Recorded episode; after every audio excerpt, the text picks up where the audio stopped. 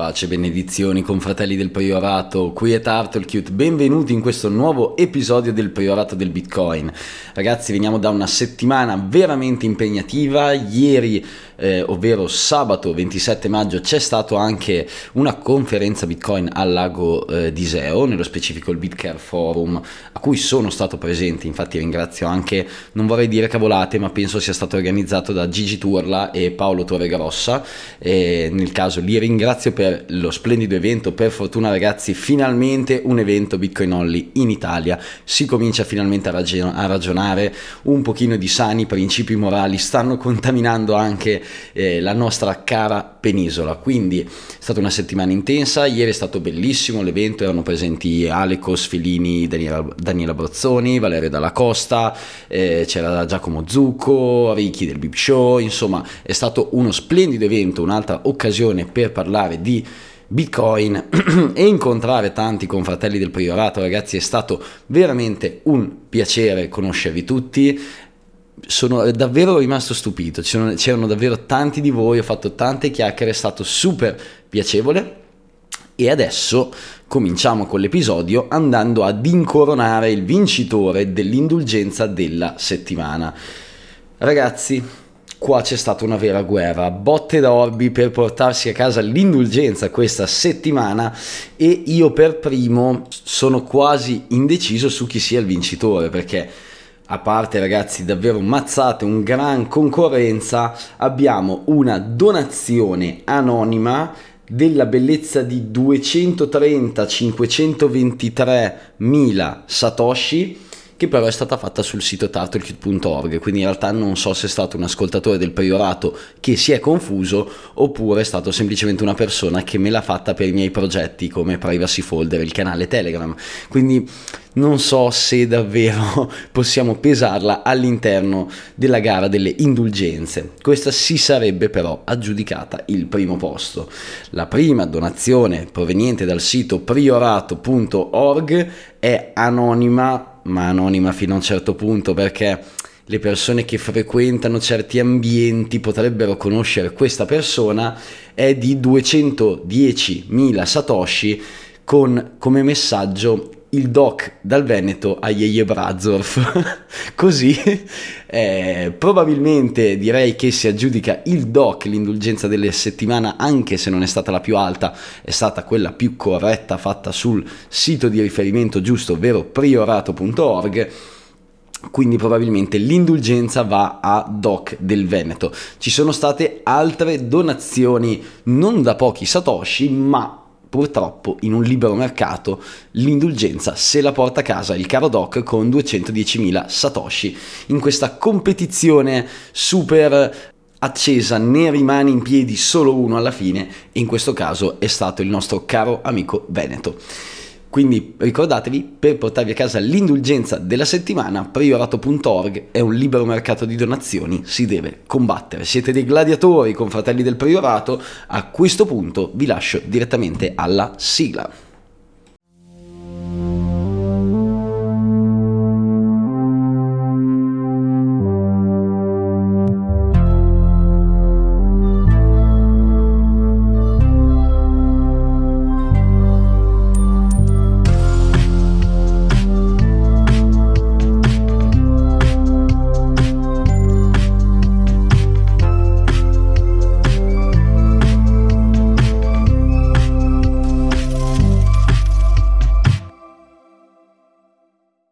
Eccoci qua ragazzi, bentornati a questo episodio. Continuiamo con quella che era la miniserie del QA, quindi domande e risposte da parte della community, dato che ho guardato, alla fine abbiamo risposto circa metà delle domande, ce ne sono ancora varie, a mio parere molto belle e interessanti, quindi direi che continuiamo questa miniserie di due episodi andando a concluderla rispondendo alla, alle ultime domande che erano rimaste.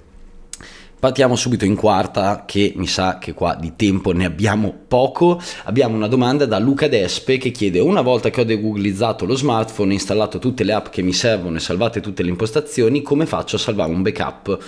Di tutto in modo che se il terminale smette improvvisamente di funzionare, devo fare solo una reinstallazione del backup e tutto torna come prima.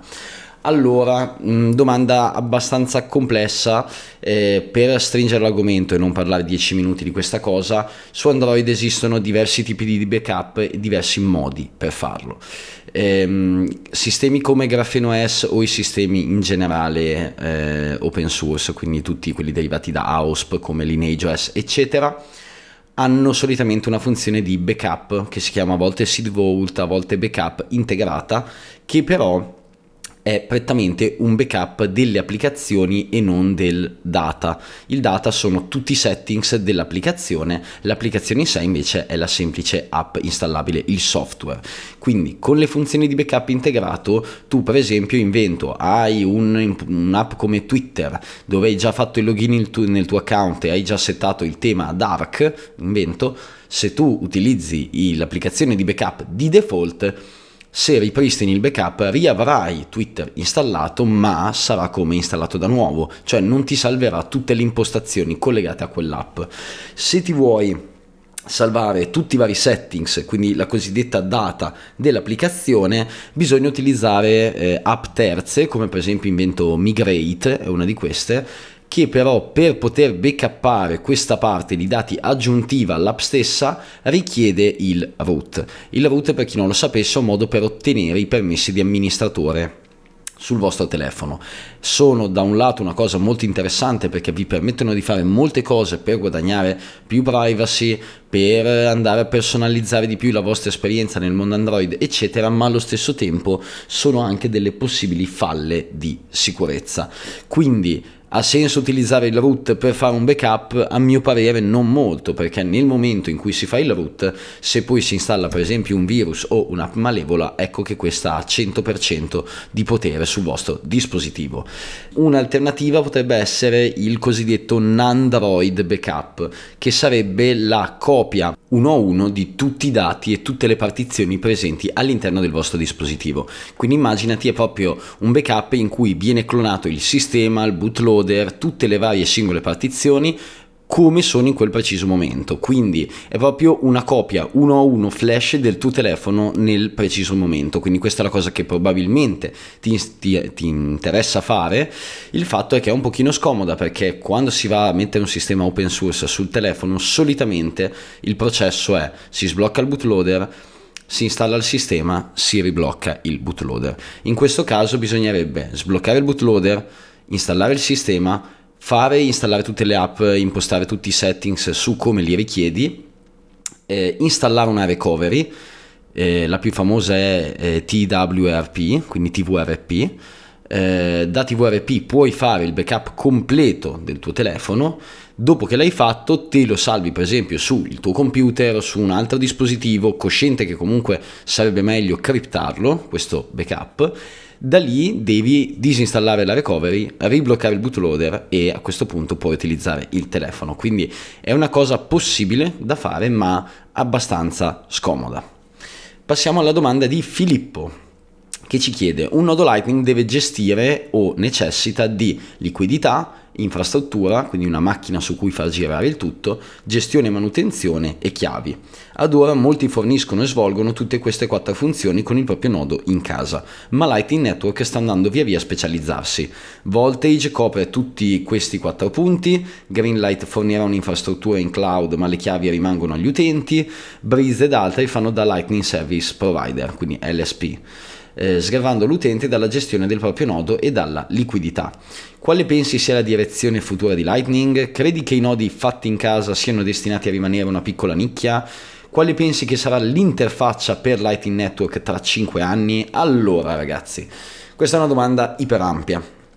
Diciamo che, come detto, al momento Lightning, se uno lo vuole utilizzare in totale, diciamo, autonomia, deve per forza avere un nodo a casa propria, il che porta anche a vari trade-off, perché Faccio un esempio, se abbiamo un nodo Lightning a casa dobbiamo scegliere, lo facciamo funzionare sotto Tor, in questo modo che ne so, Vodafone e Team non sanno che abbiamo un nodo Lightning a casa nostra o lo facciamo girare in ClearNet, perché se lo facciamo funzionare sotto Tor abbiamo più privacy ma l'esperienza utente è con il cuore e scusate il francesismo, una merda.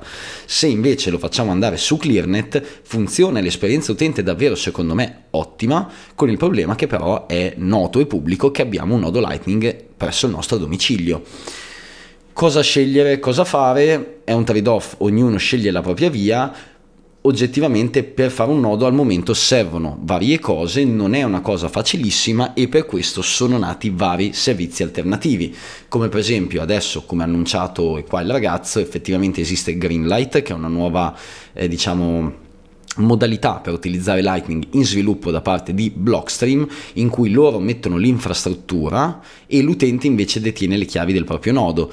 Eh, ci sono altre diciamo, vie di mezzo come Voltage, come Breeze che fa diciamo, da interfaccia e gestione del nodo Lightning. Effettivamente il tra virgolette problema è che tutte queste soluzioni sono una sorta di compromesso per semplificare quella che è eh, diciamo, la facilità di utilizzo di Lightning Network da parte degli utenti, ma allo stesso tempo solitamente c'è anche un compromesso dal punto di vista di sicurezza, privacy e fiducia. Quale sarà il futuro di Lightning? Allora, prima di tutto permetto a mio parere, troppo presto per dirlo, Lightning sicuramente cambierà in modo radicale da qua ai prossimi anni. Già al momento solo noi utilizziamo i canali Lightning cosiddetti Dria Poon, ovvero dai nomi dei developer Tadeusz Dria e Joseph Poon, e mm, già solo questi secondo me sono una limitazione che nel tempo cambierà, cioè verranno aggiunti diversi tipi di canali, tipo i cosiddetti Decker, quindi quelli che vengono dal nome di Christian Decker, ovvero multiparty channel, verranno forse introdotti, che ne so, invento eh, qualcosa compatibile con ARC, che è questo nuovo protocollo appena annunciato a Miami, simile sotto alcuni aspetti a Lightning, quindi secondo me Lightning nei prossimi anni cambierà troppo per dare un'opinione adesso su quella che sarà eh, l'interfaccia per la persona comune. Probabilmente dal mio punto di vista avere un proprio nodo. Eh, al momento è una nicchia, cioè una cosa per smanettoni, ci sarà un momento più florido dove sempre più utenti avranno un proprio nodo Lightning, per poi in caso di mass adoption, quindi utilizzo da parte delle masse di questa tecnologia, una tendenza alla centralizzazione. Quindi sicuramente nasceranno sempre più grandi enti, invento cose simili a banche o grossi istituti, che offriranno a mio parere eh, servizio di utilizzo di Lightning, però eh, non per forza custodial, perché si stanno sviluppando delle vie intermedie per utilizzare questa tecnologia senza compromessi troppo impegnativi, ma allo stesso tempo ci sarà sicuramente una gestione da parte eh, di grandi entità della liquidità, o almeno della maggior parte della liquidità. Questa è la mia opinione. Non è detto, la cosa bella di Lightning è che comunque è un sistema che come eh, gli umani tende alla centralizzazione per efficienza, quindi Lightning non è centralizzato, tende alla centralizzazione per essere più efficiente, ma in caso di cigno nero o problematiche non ha nessun problema e si può tranquillamente ridecentralizzare senza subire bruschi cambiamenti o attacchi. Quindi immaginiamo Phoenix e Async, che è una delle società più grosse eh, nel mondo Lightning ed è una di quelle con più liquidità, se domani arrivasse la polizia e la chiudesse non ci sarebbe nessun problema, semplicemente tutti quei nodi che hanno canali con Phoenix verrebbero chiusi e il massimo che può succedere è che la gente per qualche giorno faccia fatica a transare fino a quando non riapre nuovi canali.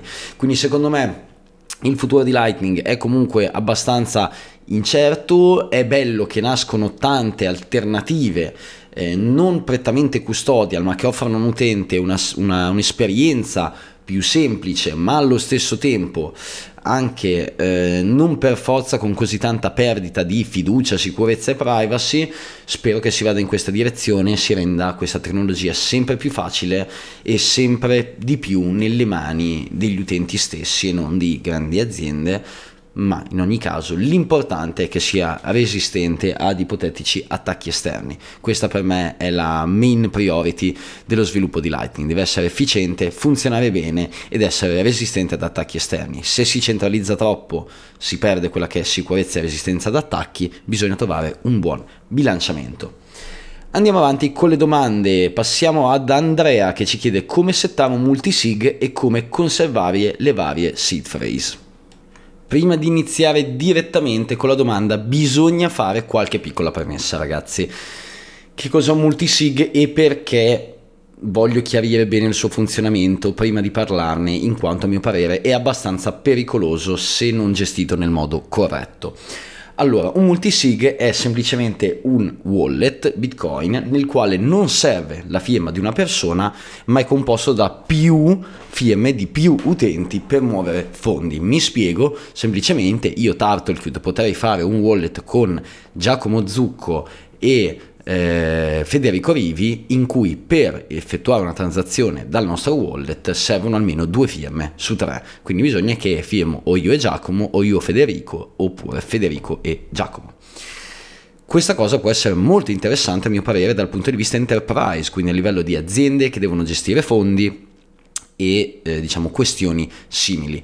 Ovviamente anche molti privati si interessano all'argomento perché pensano possa essere interessante in quanto magari invento una persona che ha due hardware wallet come un ledger e un call card dice ok li sto usando entrambi però perché fidarmi del ledger totalmente closed source potrei fare un multisig fare due per muovere i fondi servono le firme di entrambi in questo modo potrei diciamo attutire quello che è il mio trust verso il secure element del singolo chip. Quindi insomma potrei diminuire la superficie di attacco dal punto di vista del singolo hardware wallet dovendone usare due per effettuare una transazione.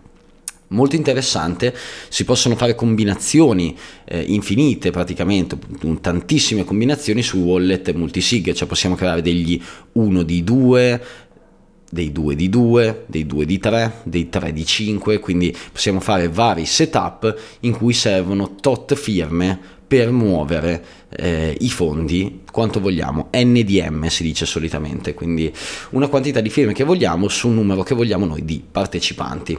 Ora, perché questa cosa secondo me è interessante ma pericolosa per l'utente medio? Perché eh, quando si crea un wallet multisig non bisogna solo pensare alla sicurezza dei SID che già in sé per sé non è facile da gestire in quanto non si parla solo di un SID ma di eventualmente SID multipli.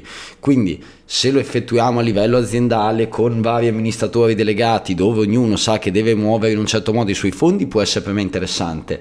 Se invece facciamo tutto in casa tra virgolette questa cosa è pericolosa perché magari noi siamo i detentori di invento tre seed phrase, se facciamo un 2, un 2 di 3 e basta perdere una sola di queste per perdere l'accesso eh, ai fondi. Oddio no, basta perdere l'accesso a due di queste per perdere totalmente l'accesso ai fondi e però, questa cosa molti non se la ricordano, nei wallet multisig non basta fare il backup delle seed phrase, bisogna backupare altre informazioni.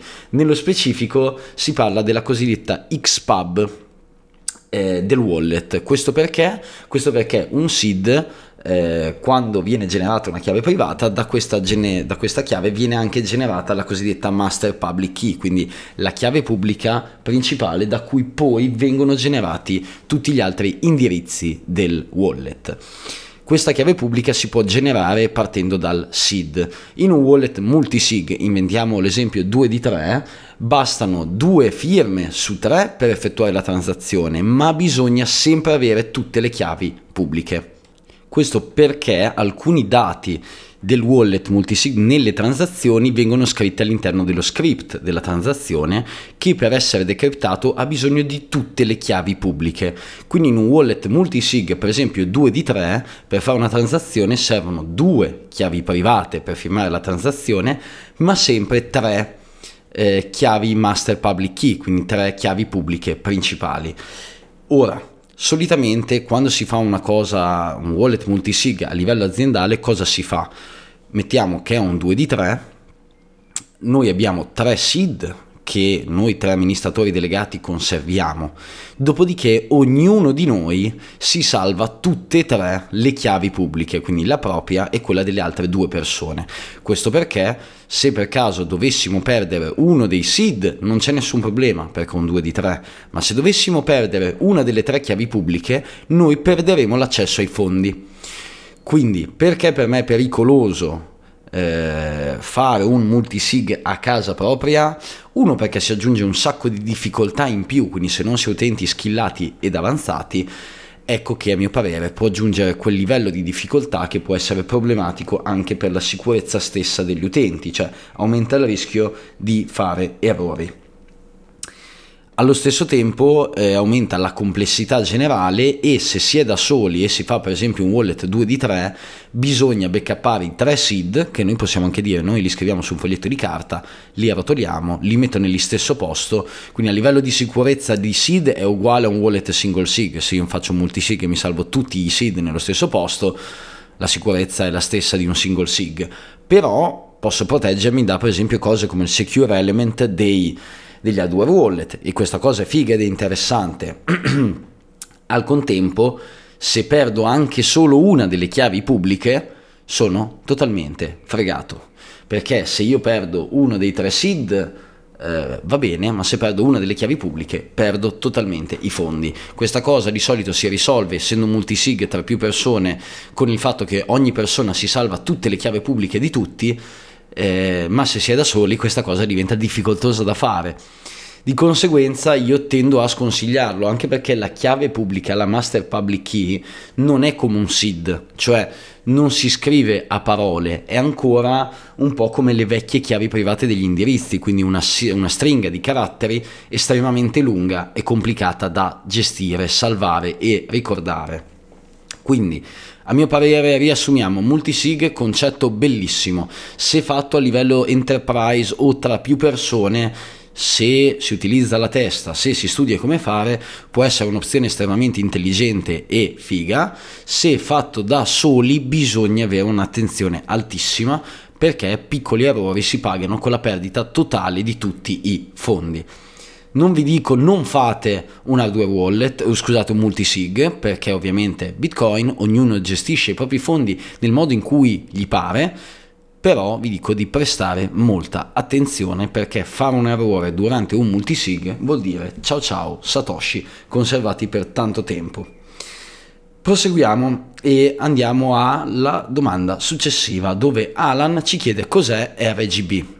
Allora ragazzi, RGB è un eh, client side eh, protocol con implementazioni di smart contract su Bitcoin a livello di layer 2 o 3. Questa è una spiegazione un po' complessa ed avanzata. Arriviamo in paroloni semplice. Allora, RGB è un layer successivo di Bitcoin, client side validated, che insomma, per farla semplice non andare troppo nel tecnico, permette delle ehm, funzionalità, funzion- ha un funzionamento diverso rispetto al protocollo Bitcoin base e nello specifico supportando smart contract permette di creare token, NFT e tutte le varie stronzate su layer successivi di Bitcoin e con una gestione della privacy differente, ovvero eh, per esempio se io creo un NFT su RGB non è pubblico, ma un po' come le transazioni su Lightning, conosciamo l'esistenza di questo NFT, io, creatore, ed eventualmente la persona a cui vendo o invio questo NFT. Dopodiché la rete non ne ha conoscenza finché una persona non riceve questa specifica transazione. Quindi RGB possiamo immaginarlo come un protocollo che può vivere o a fianco di Bitcoin, come una sorta quasi di sidechain o layer successivo, oppure anche sopra Lightning, quindi si può interfacciare sia con Bitcoin on-chain che Bitcoin Lightning e permette insomma la gestione di smart contract al di sopra di Bitcoin. Io personalmente non sono un fan di RGB, anche se effettivamente può avere alcune utilità per esempio ehm, da un lato potrebbe andare a rimuovere tutto quello che è il merdaio ordinance al momento su Bitcoin on chain, quindi potrebbe andare a sgravare quella che è la eh, layer base di Bitcoin da tutti quegli utilizzi che sono un po' bloatware, quindi comunque giusti perché eh, seguono le regole del protocollo, ma in cui della gente va a scrivere stronzate sulla chain di Bitcoin e quindi questo è interessante perché andrebbe ad alleggerire quello che è il layer 0 ma allo stesso tempo è una versione di, la dico brutta, Ethereum su Bitcoin fatto per bene e sarebbe interessante perché potrebbe effettivamente magari ehm, andare a fare da ponte parlando con Lightning, parlando con la rete Liquid eh, potrebbe supportare effettivamente varie cose come invento, potrebbe fare interfacciare quello che è Tether, quindi la, sta- la stablecoin di Bitfinex presente su Liquid, per esempio, e farla girare al di sopra della rete Lightning di Bitcoin tutte cose che il massimalista integralista che ama Bitcoin nella sua forma più pura, eh, diciamo, non ama particolarmente, ma allo stesso tempo sono, pensandoci, casi d'uso che possono essere interessanti per magari altre parti del mondo. Per esempio, al momento in tutti gli stati, per esempio africani, sudamericani ad alta inflazione, le monete cosiddette stablecoin hanno un largo utilizzo e perché non utilizzarle al di sopra della rete Lightning? Questo potrebbe essere estremamente interessante. Eh, diciamo che è un layer a mio parere che è bello che esista perché permette di fare ricerca e sviluppo in un ambito in cui Bitcoin eh, diciamo, ha pro- non ha dei problemi, però non è diciamo, il punto forte di Bitcoin. Bitcoin non nasce per offrire questa tipologia di servizi ed è bello che si faccia ricerca e sviluppo in questo ambito per ampliare quelle che sono le possibilità di Bitcoin. Personalmente, come TurtleCute, non sono un estremo fan di questo protocollo, ma non sono nemmeno contro, nel senso che ha anche del, dei lati positivi, sono felice felice che venga sviluppato. Personalmente non penso che sarei un grande utilizzatore di questo protocollo.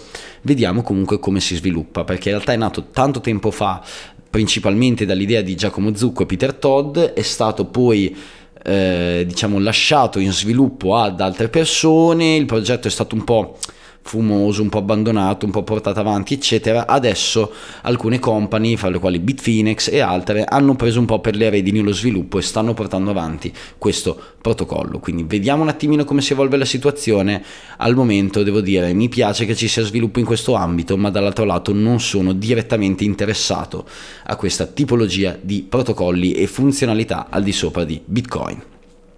Domanda successiva, VBit dice cosa ne pensi degli ordinals e di come fare per dare uno schiaffo a Boiardi? allora ragazzi, nella seconda parte la risposta non mi interessa, ognuno fa ciò che vuole con gli shitcoiner. Il mio punto di vista è inutile perdere tempo, inutile litigare, alcune persone sono bravissime persone, credono in quello che dicono, non mi importa, tempo al tempo ragazzi, il tempo è crudele, lento, dolce, ci permette di scoprire la verità passerà il tempo, dirà chi ha ragione fra Bitcoin e Maxi e persone con punti di vista differenti. Tempo al tempo, slow and steady, win the race ragazzi, non importa. Parliamo ora di Ordinals. Ti consiglio direttamente, a mio parere, di andare alla puntata precedente del mio podcast, direttamente proprio dove si parla di Ordinals. Perché? Perché lì ho già trattato per bene l'argomento, in generale la mia opinione è è una sorta di moda passeggera problematica per Bitcoin, questo perché va un po' a distorcere a mio parere quelli che sono gli incentivi della rete, ma al contempo è totalmente compliante col protocollo, non si sta facendo nulla di sbagliato per Bitcoin, quindi tra virgolette è giusto che continui, è una moda passeggera, è già venuta più volte all'interno della storia di Bitcoin, è già successo nel 2014, nel 2017 eh, era un po' passato di moda grazie ad Ethereum e insomma tutta la gente interessata a questi argomenti si era spostata lì. Adesso è tornata su Bitcoin perché? Perché nel frattempo sono arrivati un sacco di nuovi utenti che nel 2014 non c'erano, non vedevano counterparty e quindi non avevano mai visto queste stronzate su Bitcoin e gli, sembrano, eh, gli sembra l'ultima novità da utilizzare. Per me è totalmente bullshit, useless, non serve a nulla morirà nel tempo. Non so se tra una settimana, fra un anno, fra due anni, ma il mio parere è che gli ordinals moriranno male, anche perché a livello di implementazione tecnica sono pessimi. Vi consiglio di andare a seguire la puntata del podcast direttamente su questo tema, una decina di episodi fa, direi.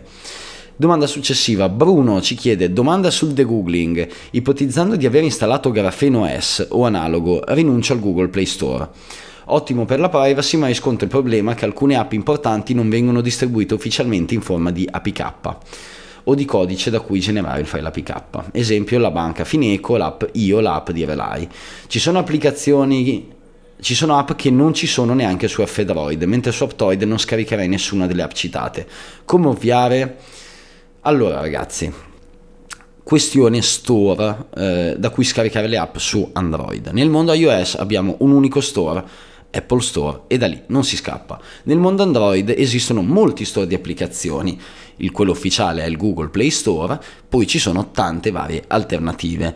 Per gli amanti del mondo open source, ovviamente F-Droid o ancora meglio il suo client Droidify sono ottimi store con un sacco di applicazioni ma contengono solo ed esclusivamente applicazioni open source, quindi applicazioni bancarie, eccetera, non si trovano è sempre esistito un'alternativa al Google Play Store chiamato Aurora Store, scusate per la quantità di R decisamente non bassa, che permetteva di scaricare tutte le applicazioni dal Google Play Store, ma utilizzando un'applicazione totalmente open e senza avere un account Google, quindi Aurora Store era davvero una figata e un must. Perché dico era? Semplicemente perché negli ultimi giorni Google, andando a stringere i suoi diciamo, regole, termini e servizi, è andato a bloccare e a smettere di far andare quello che era Aurora Store. Come ovviare il problema? Al momento ci sono due modi, principalmente. Punto numero uno. In Aurora Store loro generavano account randomici all'interno di Google e li dividevano fra più utenti. In questo modo tu avevi un'app open source e nessun bisogno di un account. Al momento questa cosa è stata bloccata, ma puoi generare un account Google falso, quindi vai su Google, ti fai registrati, nome falso, cognome falso, ti dice ok, verificami con un numero di telefono, vai su SMS for Sats, paghi 3000 satoshi su Lightning, un numero temporaneo, ti fai un account Google, lo colleghi da Web Store, ti scarichi le app. In questo modo Google vede che quel singolo telefono scarica delle app dal Google Play Store, ma non avendo quelli che è il Google Play e Google Play Service installati nel tuo telefono, può giusto vedere quali applicazioni scarichi e da quale IP. Non può andare a raccogliere dati all'interno del tuo sistema operativo. L'altra opzione è utilizzare il cosiddetto sandboxed Google Play è una funzione che ha solo ed esclusivamente Graphene OS ed è un modo per installare il Google Play Store e il Google Play Service, quindi normalissimi servizi di Google, in maniera diciamo isolata all'interno del vostro telefono. In questo modo potete utilizzare il Google Play Store, ma quest'ultimo non può raccogliere tutti i dati che eh, raccoglierebbe normalmente, ma è installato come un'applicazione normale con dei blocchi ai permessi che ha. Quindi in poche parole serve un modo per dire hai Google Play Service sul telefono, hai Google Play Store sul telefono, puoi utilizzarli, Google vede che li stai utilizzando ma può raccogliere una quantità di dati infima, questo perché noi andiamo ad isolarli all'interno del sistema operativo. Tutte e due opzioni molto interessanti, se siete dei nazi contro Google possiamo usare Aurora Store aggirando la limitazione dell'account con SMS for Sats, se per caso ti serve utilizzare applicazioni bancarie che richiedono Google Play Service, allora direi che l'unica via è Graphene OS con i Google Play Service e il Play Store sandboxati. Io personalmente eh, non mi fido molto di store esterni come Aptoid, come Up2Down, come soluzioni simili. Possono essere soluzioni temporanee in cui se vi fidate potete scaricare un'app, generalmente non le considero ottime soluzioni a lungo termine. Domanda successiva, Bifo dice io vorrei imparare a degooglizzare gli smartphone come sai fare tu. Non è una domanda ma un'esigenza. Allora ricordo che esiste la mia guida presso turtlecute.org slash android che copre buona parte del setup dei telefoni ehm, non è una guida completa al 100% perché purtroppo eh, per esempio io potrei farla per un modello specifico di telefono come i Pixel ma non si può fare una guida generica al 100% per ogni telefono Android perché il mondo Android è molto vago. Se sei un po' smanettone ti consiglio di andare ad ascoltare la mia vecchia puntata del podcast dove parlo di modding Android se non sei uno smanettone, se non vuoi perdere tempo nell'imparare queste cose, ma ti interessa questa tipologia di dispositivo, ho il mio canale Telegram Privacy Phone ITA, tutto attaccato, in cui vendo dispositivi con setup già pronti eh, di privacy in base all'esigenza dell'utente, Android ovviamente, quindi tutti i telefoni Pixel perché supportano Graphene OS. Eh, è una scelta, ti dico, uno può perdere del tempo, mettersi lì, imparare queste cose e fare tutto da solo. Io per primo ho fatto una guida per aiutare le persone ad eseguire i propri setup di privacy e sicurezza in autonomia. Se poi una persona non ha il tempo, non ha voglia di imparare troppo, ma vuole comunque migliorare quella che è la sua privacy sui dispositivi mobili, può semplicemente guardare il mio canale Telegram dove ci sono tutti i dispositivi, i prezzi, eccetera. Nel caso contattarmi in privato e io vendo questi dispositivi già configurati. Domanda successiva, Me chiede, dopo la sparta di Ledger che ti custodisce le chiavi private dietro il pagamento a KYC, è lecito sospettare che abbiano modo di recuperare il SID privato ad insaputa dei clienti?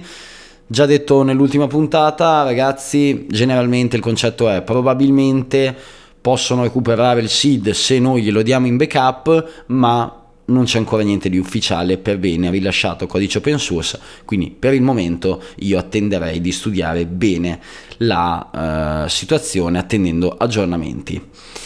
Slot 360 ci chiede spendere lista di aziende che accettano online, offline Bitcoin e come divulgare. Allora, eh, con, tendenzialmente io direi di andare a vedere su Bitcoin Map quindi BTC Map ci sono varie mappe che prendendo i dati da OpenStreetMaps ti mostrano le attività che accettano Bitcoin.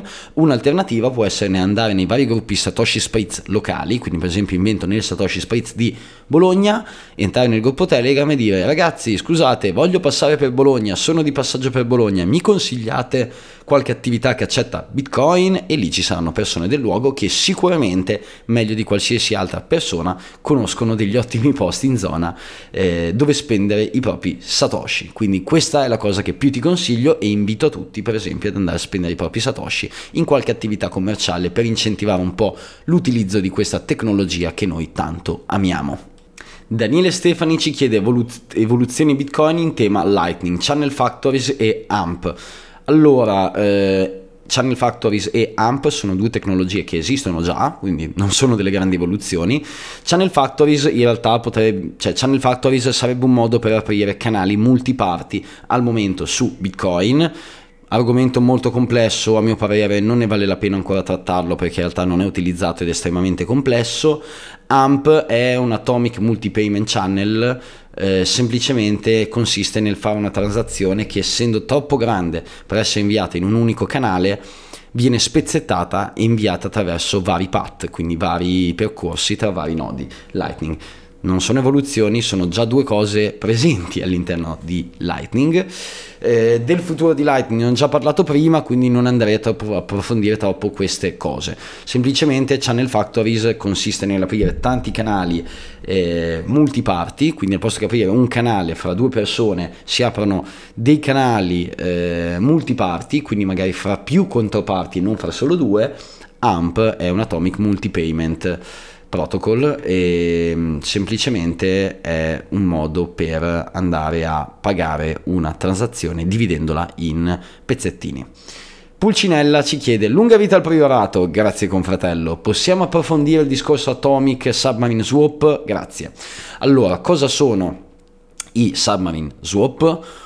Sono semplicemente degli eh, invii solitamente fatti attraverso dei servizi come bolts.exchange o altri, per esempio penso ci sia Fixed Float, Loop, eh, no Fixed Float non so se fa Lightning Submarine Swap, però insomma ci sono servizi terzi, il più grosso è Bolts, bolts.exchange, che permettono di eh, inviare Bitcoin on-chain e riceverli su Lightning, oppure riceverli su Lightning e, scusate, inviarli da Lightning e riceverli on-chain perché sono interessanti, uno perché migliorano quella che è l'esperienza di utilizzo di Lightning Network permettendo, facendo da ponte da Bitcoin on-chain a Bitcoin Lightning, ma non solo, possono essere anche molto interessanti dal punto di vista della privacy, perché inventiamo che noi a livello on-chain su Bitcoin abbiamo 10 UTXO da 100.000 Satoshi l'uno. Sono UTXO relativamente molto piccoli, quindi se dovessimo pagare una cifra, non so, un milione di Satoshi, cavolo, noi andremo a spendere in un'unica transazione 10 input andando ad unire questi 10 UTXO. Pessimo dal punto di vista della privacy gli submarine swap in caso soprattutto di fee basse, quindi questo magari non è molto il momento, possono essere comodi perché io potrei dire ok io ho 10 UTXO da 100.000 satoshi Oggi me ne invio uno su Lightning, fra un paio di giorni me ne invio un altro, quindi non tutti di seguito, se no diventa facile provare a tracciare questa cosa, ma uno ogni tanto, ogni 8 ore ad orari diversi, nei giorni successivi con fee diverse, me li invio da un chain a Lightning con un Submarine Swap. Quindi una volta che ci sono le fee basse, piano piano mi invio tutti questi UTXO una alla volta con bolts su dei vari wallet Lightning. Quello che posso fare poi è eh, riswappare da fondi Lightning a fondi on-chain eh, senza andare a creare, se fatto nel modo corretto, un link diretto fra le transazioni in entrata e quelle in uscita. Mi spiego. Inventiamo che io ho 10 UTXO da 100.000 Satoshi on-chain su Bitcoin. Io li prendo un po' alla volta e li invio con Bolts su un wallet Lightning, anche custodial, come per esempio, eh, non so, Wallet of Satoshi o Phoenix facciamo Phoenix che ha Tor integrato. Quindi io mano a mano mi invio questi 100.000 satoshi, Bolz me li swappa e li ricevo su Phoenix. Io da Phoenix potrei per esempio inventiamo mandarli a, eh, non so, Moon e da Moon rimandarmeli on-chain. Qual è la cosa interessante? Che quando me li rimando on-chain ci sarà un unico UTXO da 900.000 rotti satoshi, anche se per sicurezza converrebbe non fare un importo molto attaccato e simile alla somma degli UTXO originari, ma converrebbe spezzettarli, quindi magari fare un UTXO da 500.000 satoshi, 501.000 numeri a caso e uno da 400.000 satoshi e rinviarmi tutti quelli che erano una volta 10 UTXO dopo vari passaggi su Lightning on chain magari in una soluzione unica o due soluzioni, quindi in un UTXO o due. Questo è interessante perché detenere 10 UTXO on chain è scomodo. Consolidarli, quindi unirli in un, in un unico è pessimo per la privacy se io invece faccio questo con degli swap su Lightning, mi permette di farlo mantenendo e migliorando quello che è il mio livello di privacy. Quindi secondo me è molto interessante l'utilizzo di Submarine Swap, eh, ovviamente come sempre importantissimo l'utilizzo di Tor in queste occasioni. Andiamo ora avanti, cominciamo ad arrivare verso le ultime domande, ne abbiamo altre 3 o 4. Abbiamo un utente, David, che, di- che, ci dice: Domandona super newbie: è possibile avere un livello di privacy decente in ambiente Apple? Per una persona che lavora molto con i programmi Adobe, Photoshop e Lightroom, è possibile pensare è pensabile passare a Linux per migliorare la privacy? Ha senso? Posso far girare i software Adobe sempre aggiornati in qualche modo? Allora ragazzi, come al solito, eh, noi possiamo compartimentalizzare quella che è la nostra vita. In ambiente Apple vi dico già, no, non si può avere privacy, o almeno non si può avere verso Apple. Apple saprà sempre comunque tutto di voi, quindi questo è già da escludere. Quando si parla di, per esempio, ambiente PC, nulla ti vieta fare due partizioni, quindi tu avere un computer con due dischi, uno con Linux, uno con Windows, tu su Windows ci tieni, che ne so, Photoshop e Lightroom e su Linux ci usi tutte le tue altre cose della tua vita quotidiana. È un compromesso ottimo anche per persone non molto esperte, quindi non serve per forza dire ah io vivo con solo ed esclusivamente Linux, sono un Linux Maxi, niente, non ci sono alternative. Si possono semplicemente trovare queste vie di mezzo che a mio parere sono molto utili soprattutto per gli utenti non esperti. H725 ci chiede, dopo la puntata in stile Barbero direi che urge una puntata in stile Alberto Angela. Libro Impero Romano, seguendo una moneta, libro che consiglio. Nel nostro caso Bitcoin, seguendo una UTXO. Immaginiamo una transazione on-chain, come si attivano i nodi, come viene inserita in un blocco, cosa fa il miner, chi decide se è valida, poi qualcuno la invia su Lightning, passa da un canale all'altro ed infine torna indietro al proprietario iniziale con uno swap su Bolz. Spoiler, ero io che stavo depistando la guardia di finanza, lol. allora ragazzi, probabilmente arriverà una puntata su argomenti del genere, più che su argomenti del genere proprio sul livello tecnico di funzionamento della rete Bitcoin, con calma, devo un attimino organizzarmi, volevo organizzare un po' di altre serie e non puntate spot, ma come al solito la vecchiaia si sente, il tempo è poco, eh, non è più Bitcoin tutta campagna, non ci sono più le mezze stagioni e organizzare miniserie sul podcast è davvero complicato. Quindi ci, ci saranno risposte, avrai sicuramente una una risposta esaustiva a questa domanda, tratteremo questi argomenti ma in una miniserie futura quando riuscirò ad organizzarla con qualche ospite. Robe di Kant ci chiede, in presenza di un full node, Umbrel Raspi Blitz P4, è possibile filtrare i protocolli spam tipo BRC20 e Ordinals? La mia risposta ragazzi tendenzialmente è no e non fatelo, cioè eh, esistono dei modi tipo la Ordis Respector patch che servono a filtrare quelli che sono gli ordinals dalla vostra mempool. Il risultato però qual è? È che non cambia nulla, anche se l'applicassero tantissime persone non cambierebbe nulla, perché ad applicarla perché abbia un effetto sulla rete dovrebbero essere i miner e sono gli unici che non hanno incentivo economico ad applicare questa patch, quindi non accadrà mai applicarle è totalmente inutile, anzi ti va a falsare molte informazioni, tipo l'estimation fee del tuo nodo, la tua mempool, quindi il mio consiglio è generalmente, a mio parere, ha poco senso utilizzare queste patch, generalmente. Per applicarla il modo c'è sicuramente, non so se Umbrella l'ha automatizzata oppure devi seguirti tutto a linetta di comando te, si può fare, ma a me non sembra una cosa molto intelligente. L ci chiede, parlaci di Liquid Network, la sidechain di Bitcoin, come questa chain interagisce con il livello base di Bitcoin, pro e contro, use case, il tuo punto di vista, prospettive future, potenzialità, eccetera. Allora ragazzi, risponderò in circa 5 minuti, anche se si potrebbe tranquillamente dedicare una puntata solo a Liquid. Sia mai che non lo facciamo, eh? potrebbe, potrebbe essere una buona idea. Do una risposta un po' così abbastanza sommaria. Liquid è una sidechain di Bitcoin sviluppata da Blockstream, quindi una rete parallela a Bitcoin.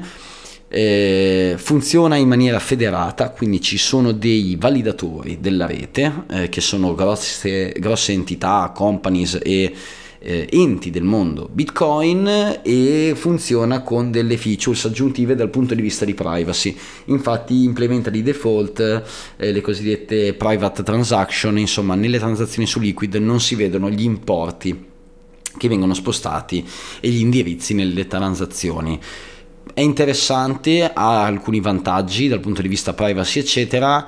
A me personalmente non fa impazzire perché semplicemente è poco utilizzata, troppo poco utilizzata. Fare un full node liquid, ne parleremo nella prossima domanda che ho già visto che riguarda questo, ma è molto complicato e molto pesante, quindi quasi nessuno ha full node liquid. È una rete federata, quindi in caso un giorno qualcuno volesse attaccare Liquid uno Stato, basta mettere in galera uno dei Ehm, dei federati, dei validatori e gli altri scapperebbero a gambe levate, quindi non è sicuramente una rete super privacy per resistere alla censura eccetera, è nata per facilitare quelli che sono gli scambi e i market ehm, maker, cioè, che insomma creare book di transazioni per gli exchange al di sopra di una rete parallela di Bitcoin è carino, al momento a mio parere è poco utile, ma c'è dello sviluppo sopra, sia mai che in futuro si riescono a fare cose molto carine, magari facendo dei ponti fra Liquid e Lightning con per esempio RGB. Quindi direi che al momento, a mio parere, ok, può essere utilizzata, ha delle funzionalità che possono essere interessanti, ma il grosso trade-off al mio parere che al momento è in parte più centralizzata, molto più centralizzata di Bitcoin e anche di Lightning è utilizzata molto poco e non lo so, non c'è ancora così tanto al di sopra da giustificare un utilizzo, a mio parere, così grande da parte delle persone. Sia mai che in futuro ci siano dei cambiamenti, al momento per me Liquid può essere carino per strumento di privacy se uno sa come utilizzarlo, eccetera, ma l'utente non esperto che non sa che cos'è Liquid e non gli interessano questi argomenti, gli dico vai tranquillo, non studiarti Liquid, non ti serve a niente. Eh, questa è un'opinione personale, eh, sia chiaro, però al momento non mi stupisce, non ha grandi novità per me in ballo o dei trade-off che mi spingono ad utilizzarla continuamente. Penso che possa essere intelligente, interessante, magari in futuro in caso di nuovi sviluppi. Foxin ci chiede, non ne parla mai nessuno, nodo liquid BTC da associare a Bitcoin Core su un PC vecchio per chi, per qualsiasi voglia motivo, non vuole passare ad una soluzione su Raspberry P4. Allora, lo dico con il cuore, un nodo liquid non ce l'ha praticamente nessuno. Perché? Perché se tu vai sul loro sito e guardi i requisiti per avere un nodo liquid sono generalmente abbastanza alti. Mm, in totale onestà non me li ricordo a memoria, ci posso guardare al volo, ma penso fosse qualcosa intorno ai 16 GB di RAM richiesti richiesti solo per eseguire il nodo prettamente liquid e delle ottime richieste dal punto di vista di processore e cose simili. Quindi perché non ne parla mai nessuno? Perché nessuno usa liquid e nessuno ha un nodo liquid. Questa è la risposta un po' grezza, diretta e cattiva alla tua domanda.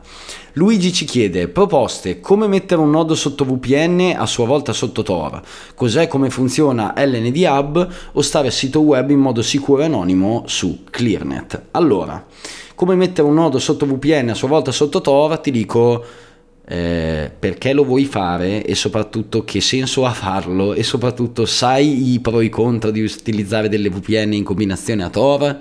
Ora, mio parere personale, un nodo va benissimo solo ed esclusivamente sotto Tor, non serve utilizzare delle VPN in combinazione col nodo eh, se si parla di nodi Bitcoin.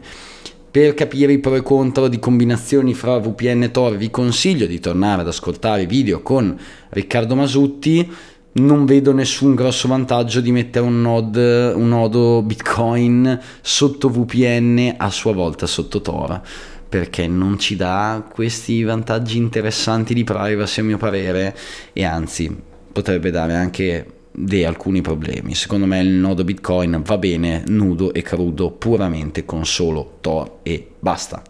Cos'è come funziona l'ND Hub? L'ND Hub è una sorta di modo per gestire eh, dei wallet e sotto wallet all'interno di un nodo Lightning. Come funziona l'ND Hub? Per esempio, noi potremmo avere un nodo eh, Lightning all'interno di casa nostra e far connettere tutta la nostra famiglia al nostro nodo Lightning creandogli dei sotto wallet con l'ND Hub o funzioni simili. Quindi semplicemente è un modo per gestire utilizzare il nostro nodo Lightning da remoto, quindi con applicazioni come Blue Wallet per esempio che implementano LND Hub, penso che anche Zeus supporti LND Hub e farlo anche volendo se ben configurato anche con vari wallet connessi allo stesso modo. Eh, molto carino, in realtà ci sono modi secondo me un po' più interessanti come quelli di default utilizzati per esempio da eh, Zeus che collegandolo direttamente al tuo nodo semplicemente fa un po' da telecomando per il tuo nodo, da interfaccia grafica per comandare il tuo nodo da remoto.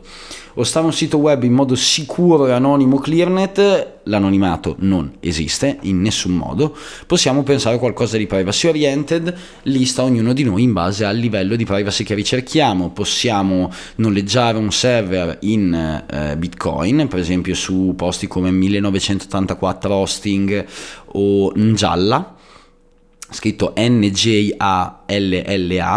Una volta che abbiamo noleggiato il nostro server, possiamo eh, costruirci sopra il nostro sito internet, ostarlo e collegarlo ad un dominio, magari comprato sempre su Njalla sotto Tor in Bitcoin, quindi questo ottimo livello privacy, se no possiamo eventualmente, che ne so, invento come faccio io con i miei siti internet, io li ho tutti open source eh, su GitHub, sono ostati su GitHub che eh, è comunque un servizio no KYC e non richiede nessun pagamento e poi ho collegato un dominio acquistato su un gialla in bitcoin sotto Tor. Quindi semplicemente de gustibus ognuno trova il modo che vuole. L'importante se vuoi mantenere la tua privacy con un sito internet è tendenzialmente avere un server pagato in bitcoin non collegato alla tua identità e avere un dominio comprato in bitcoin non collegato alla tua identità. Queste sono secondo me le cose più importanti Stefano ci chiede, io propongo di discutere se Bitcoin sta davvero mantenendo la promessa dell'inclusione finanziaria.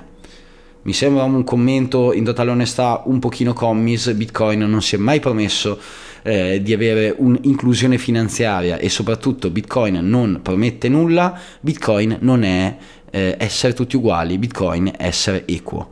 Bitcoin non è uguale, Bitcoin è equo. Bitcoin permette alle persone e ha permesso alle persone di partire tutti da uno stesso livello, di minare, di credere nel network quando questo non aveva, non aveva ancora nessuna eh, valore economico. Bitcoin non ha nessun tipo di razzismo o di richiesta in generale di dati per utilizzarlo. Può utilizzarlo un bianco, un nero, un ebreo, un cristiano, un musulmano, può utilizzarlo un minorenne, un maggiorenne, un giovane, un anziano, chiunque e semplicemente lo può utilizzare nel modo che vuole e ha un accesso a, diciamo, a un potere economico Beh, diciamo per ora relativo in base a quando si è avvicinato a Bitcoin, perché prima si è avvicinato, più ha rischiato e più potere economico ha perché il prezzo del bitcoin è salito alle stelle. Quindi dire eh, propongo di discutere se bitcoin sta davvero mantenendo la promessa dell'inclusione finanziaria mi sembra un po' un discorso walk da comunista che non ha capito bitcoin. Questa è la mia opinione, non ti offendere Stefano, ti consiglio di studiare bitcoin perché a mio parere bitcoin sta mantenendo ben altre promesse, sta facendo molto molto molto di più a parte lamentarsi di stronzate come inclusione finanziaria et similia. Domanda successiva. Giuliano A, grande Giuliano, un salutone, l'abbiamo visto al Pizza Day a Vicenza, ci chiede nessuno ha fatto la domanda più importante, che delusione, quanto lo hai lungo? Pene medio da tartaruga, ti direi Giuliano, nessun problema, non so quant'è la lunghezza pene medio di una tartaruga, però non alziamo troppo il livello eh, intellettuale di questo podcast, rimaniamo bassi e avviciniamoci all'ultima domanda. È possibile raggiungere un buon grado di anonimato e privacy su reti differenti a quella di Bitcoin, ad esempio su Ethereum? Su Ethereum no, in nessun modo, Ethereum è una merda, soprattutto lato privacy. Ci sono altre reti alternative che tramite dei trade-off, come per esempio Monero, garantiscono a livello, ascoltate bene, tecnico un livello più alto di privacy, quindi eh, per esempio Monero dice ok io offusco gli indirizzi che fanno le transazioni e utilizzo ring signature bulletproof per criptare la chain e non scrivere in maniera chiara sulla blockchain tutti i dati ma renderli verificabili comunque posteri, quindi vi permette di transare senza lasciare scritto sulla blockchain dei dati in chiaro. Questo non vuol dire però che ciò vi garantisca più privacy, vuol dire che a livello tecnico effettivamente protegge di più alcuni dati con dei trade-off. Punto 1, scalabilità, la rete Monero non potrà mai scalare come la rete Bitcoin. Punto numero 2, eh, anonymity set, ovvero Bitcoin è la rete più utilizzata di tutte e quindi questo ti garantisce di nasconderti in una folla maggiore. Facciamo questo paragone, se utilizzando Monero tu sei una pecora giallina che si nasconde in mezzo a 10 pecore bianche, ti stai mimetizzando bene, ma in un gruppo minuscolo di persone. Se tu stai usando Bitcoin, magari sei una pecora arancina, arancione, in mezzo a un gregge di pecore, ma questo gregge di pecore è grande un milione di pecore. Quindi potrei essere molto più identificabile, ma se c'è una quantità enorme di pecore che si muovono tutte attorno a te, la pecora può essere anche arancione, ma magari è ricoperta da altre pecore, si sta piacevolmente dormendo e altre pecore si sono sdraiate su di lei, eh, si può star mischiando, può essere infilata sotto un mucchio di fieno e tu non la stai vedendo perché tanto c'è troppo casino e ci sono troppe pecore. Questo è il grande concetto per cui a mio parere Bitcoin Bitcoin in realtà rimane il, oltre il miglior posto in cui fare storage del proprio potere economico, perché già c'è gente che dice ok io swap in Monero, muovo i miei Monero e poi ritorno in Bitcoin così guadagno privacy, che prima di tutto non è detto se non fai le cose per bene che guadagni privacy e punto numero due stai mettendo a rischio il tuo potere economico per cambiare il tuo oro vero digitale Bitcoin in una shitcoin e al contempo eh, a mio parere Bitcoin per avere una buona privacy io personalmente mi piace rimanere all'interno dell'ecosistema Bitcoin, non utilizzare reti alternative che oltre solitamente a grossi problemi di anonymity set, quindi utenti privacy e scalabilità hanno un'altra marea di problemi tipo invento Monero, centralizzazione nel developer, fanno hard fork ogni sei mesi che sono grandissimi problemi dal punto di vista di consenso e centralizzazione dello sviluppo, cose simili.